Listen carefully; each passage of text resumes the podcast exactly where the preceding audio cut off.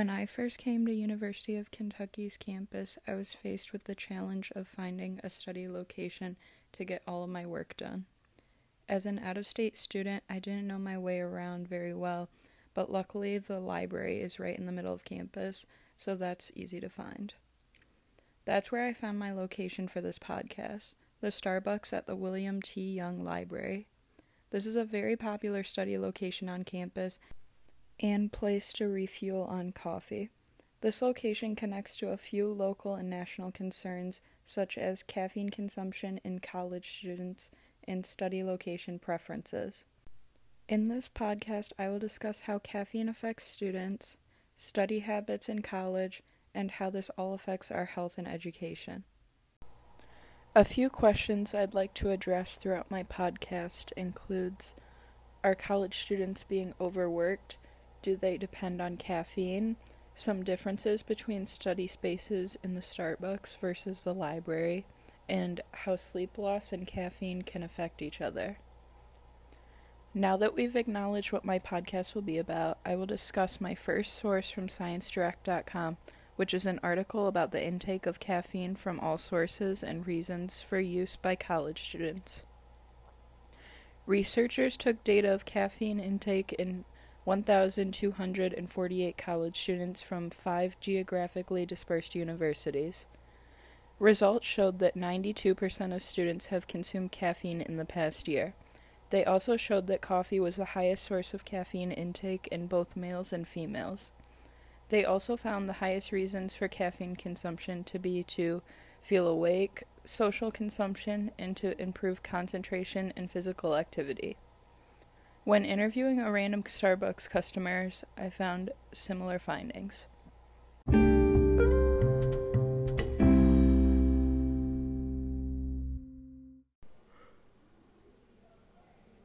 How many cups of coffee do you usually drink each week?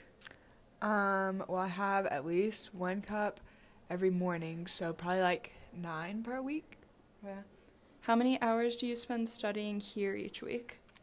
Um, probably like 10 because it's where I like to get my coffee. Do you feel like you depend on caffeine? Um, definitely because if I don't have it in the mornings, I cannot function until I have it. So.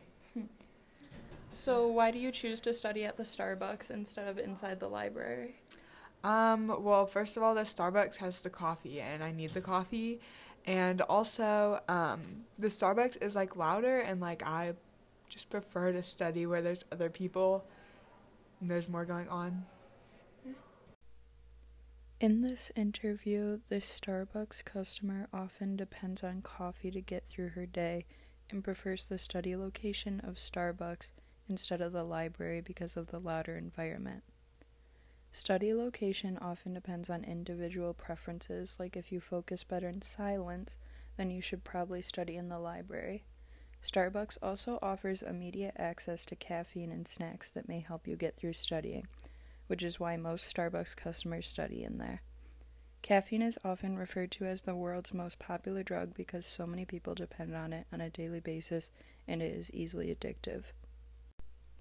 Another source I found about caffeine consumption associated with insomnia symptoms discusses the adverse effects of caffeine and sleep on each other.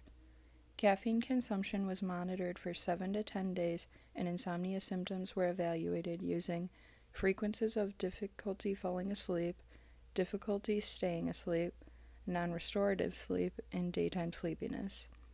Caffeine is one of the most frequently used psychoactive stimulant drugs. Despite its beneficial effects on sleep deprivation, caffeine may have adverse sleep related consequences on subsequent nights. Overall, this study found that although caffeine consumption was associated with insomnia symptoms, the association depends on habitual sleep duration. The last source I'd like to discuss is about caffeine addiction in high school students. The researchers used almost 7,000 students out of 59,000 students from 108 randomly selected high schools in Tennessee. They were each surveyed about drug use in order to determine their risk for caffeine addiction.